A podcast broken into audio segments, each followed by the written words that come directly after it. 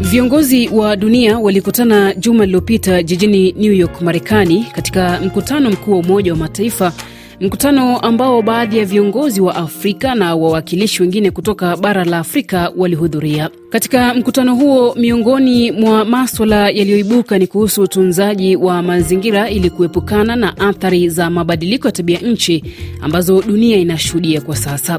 Katika makala yetu hivi leo, tutawasikia baadhi ya viongozi wa dunia wakizungumzia swala la mazingira na mabadiliko ya tabia nchi kwenye mkutano mkuu wa 77 wa Umoja wa Mataifa juma lililopita, lakini pia tutaangazia siku ya kimataifa ya kusafisha mazingira iliyofanyika Septemba 17, siku moja tu kabla ya mkutano huo ulioanza siku ya Jumatatu.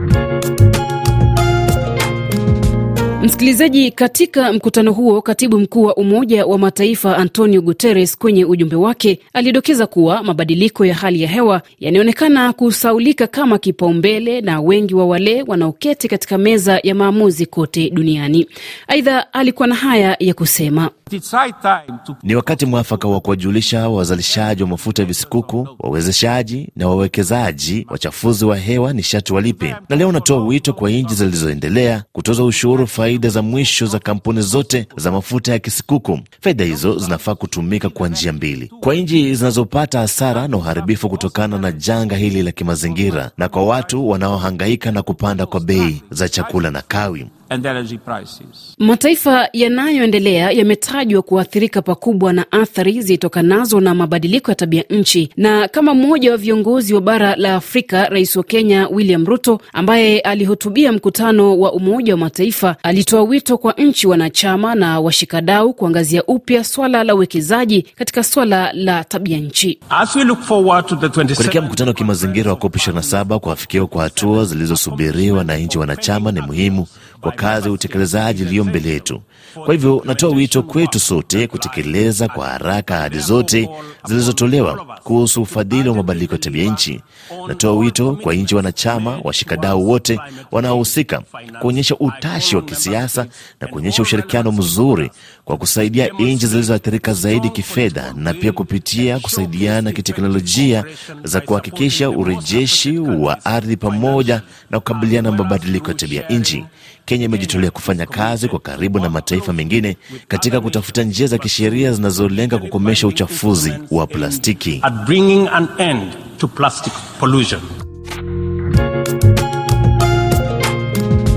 Msikilizaji, vijana wamekuwa nguzo muhimu katika kupigania mazingira safi. Mwenzangu Jupiter Mayaka alipata fursa ya kujumuika na baadhi ya vijana kutoka mashirika mbalimbali yasiyo ya kiserikali kama vile shirika la Darin Heart Foundation ambalo lilihusika katika kuandaa shughuli ya kufanya usafi wakati wa kuadhimisha siku ya kimataifa ya kusafisha mazingira. Jina langu ni Leni Gikonyo na tumejumuika hapa leo Majengo kwa masuala ya usafi. Na ni nini haswa kinaweza kufanyika ndio kuwe na mabadiliko katika kuhifadhi mazingira? Kuna mambo mengi tunaweza fanya kama sisi wenyewe e, wana Kenya ama walio katika dunia hii. Kwanza vilivyo, tunafaa tujumuike sisi wote bila serikali, hata bila kuingiliana na, na serikali haswa. Tunafaa tuje pamoja sisi kama wananchi, tuanze masuala ya usafi mahali tunapokaa, mahali tunamoenda kazi, mahali tunaposhiriki Unafikiri ni changamoto zipi ambazo zinafanya kwamba mazingira hayawi safi jinsi yanastahili kuwepo? Uh, cha, changamoto ni kadhaa. Naweza anzia na kusema kwanza, si wenyewe ni tunaeneza ma, ma, mazingira chafu, kwani hadi mambo ndogo ndogo kama unapokula peremende karatasi unaitupa pali ulipo kabla ya kuiweka vizuri, kisha uende uitupe kwenye pipa. Mambo kama hayo tunaweza ibadilisha. Ndio maana tunapata tukienda mahali kama kwenye jiji jiji kuu la Nairobi ama majiji mengine madogo, tunapata kuna ma, mambo machafu, tunapata kuna uchafu mwingi uliotapakaa kila mahali. Aidha, mbali tu na kuwashirikisha wanajamii, mashirika kama haya ya Darren Hart yanashirikiana na taasisi za serikali kuendesha shughuli kama hizi. Mimi naitwa Joshua Karaja Mboro. Mimi ni assistant chief majengo sublocation hapa Pumwani location Kamkunji sub county. Mimi kama mmoja wa wanaserikali ni kwamba huwa uh, pia tunahimiza mambo ya usafi. Unaweza kumbuka kwamba tulikuwa na mambo ya kazi mtaani ambayo ilikuwa na komplimenti mambo ya usafi hapa Kenya, hasa Kenya yote kwa jumla, sio Nairobi peke yake, na serikali ilikuwa na imeandika vijana wengi zaidi wengi zaidi karibu Kenya nzima ambao walifanya kazi usafi na pia kuhimiza wananchi wengine mambo juu ya mambo na usafi, kujika kuwa nadhifu, upandaji wa miti yeah, mambo kama hayo. Tunahimiza mambo ya hata serikali huwa inahimiza mambo ya green energy, mambo ya upanzi wa miti, ku make sure kwamba tunatumia yale vitu ambazo tunatumia kwa kupika haviharibu hali ya hewa, wananchi wawe wasafi, mazingira yawe masafi. Changamoto ambazo zimeshuhudiwa katika kutohifadhi mazingira ni kama zipi? Uh, maybe watu kama maybe wale wanajaribu kugrab sehemu za mito, kuweka nyumba zao karibu na mito sana, na watu ambao maybe wana dump takataka usiku, wakati wengine wanafagia mchana, kunakuwa kuzuri, wengine nao wanakuja usiku wanamwaga. Hizo ni zile changamoto tunapatana nazo. Lakini ni nini inawapa baadhi ya vijana hawa msukumo wa kushiriki katika shughuli hizi za kulinda na kusafisha mazingira? Ya, kwa majina naitwa Juma Dennis, coordinator Green Globe CBO. Hii ni shirika la mazingira iko mtaani Zimmerman. Tunashughulika na mambo ya plastiki, kuelimisha, kujulisha Wakenya tuseme na wana kijiji kwa jumla kuhusu uhifadhi wa mazingira. Nini kilikusukuma uwe mwanaharakati wa mazingira? Ya, mimi kama kijana nilikuwa na ile msukumo wakati nilikuwa naona mtaa nakaa mtaa inakaa chafu kiwango kwamba wanaweza chukua takataka ingine, lakini plastiki unaona inachukua muda sana, inakaa mahali hadi unaona hakuna mtu anashughulika nayo, alafu inaleta uchafuzi mingi. Kwa wakati mwingi ilikuja nikaona wakati ni, ni poison, ni poison at the same time, ni hatari kwa afya. Asante.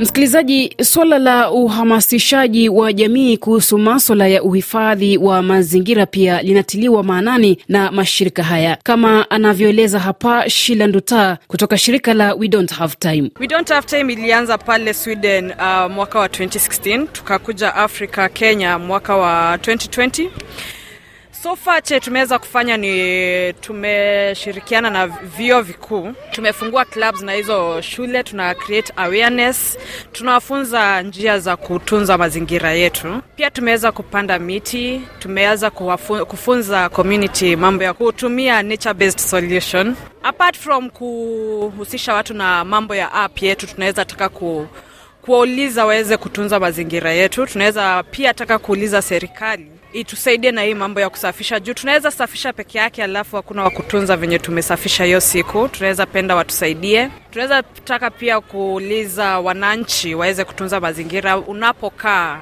tunza vizuri. Unafikiri kuna haja ya kuwepo kwa sheria kwa ule mtu ambaye hahifadhi mazingira akuwe anakabiliwa nayo? Yeah, tunaweza venye mwenzangu alisema mambo ya Sweden. Sweden wako na rule moja, ukata mti moja unapanda miti 22. Tunaweza kata miti hatua, at the moment venye tunaishi sahii hatuwezi survive bila kukata miti, lakini naweza agiza mtu yeyote akikata mti anapanda ingine, ukikosa unachukuliwa hatua. Kwa hivyo inafaa. Kwa majina ni Ezekiel Kamau na mimi ndiye mwenyekiti wa Green Globe Community Based Organization ambalo ni kundi la vijana huku Nairobi, Kenya, ambayo inafanya kazi ya kuhamasisha jamii kuhusiana na mambo ya mazingira na haswa kuhusiana na mambo ya plastiki. Swali langu ni kwamba mnatoa uhamasisho gani kuhusiana na matumizi yake, kwa sababu labda jamii haielewi jinsi ya kutumia? Uh, kuna aina mbalimbali za plastiki kwanza kuna zile ambazo zinatumika tu kwa mara moja, kama hivi tuseme straws. Hizo tunaihamasisha jamii kuzikataa kabisa. Ile plastiki ambayo haiwezi katumika tena, tunaihamasisha jamii kuikataa kabisa. E, na alafu kuna aina ingine ambayo tunaweza ichukua baada ya kutumika na kuibadilisha ikatumika tena, na hiyo ndio sana sana tunafanya. Tunaelimisha makundi ya kinamama na makundi ya vijana jinsi wanavyoweza kuchukua plastiki ambayo inaonekana kama takataka na kuitumia ama kuifanya value addition na kuitengeneza kitu ingine ambayo wanaweza tumia kwa nyumba na pia wakauza kupata mapato. Nam msikilizaji, ni mshukuru mwenzangu Jupiter Mayaka kwa mchango wake mkubwa katika kuandaa makala haya. Jina langu Minzlet Ijai, kwa heri.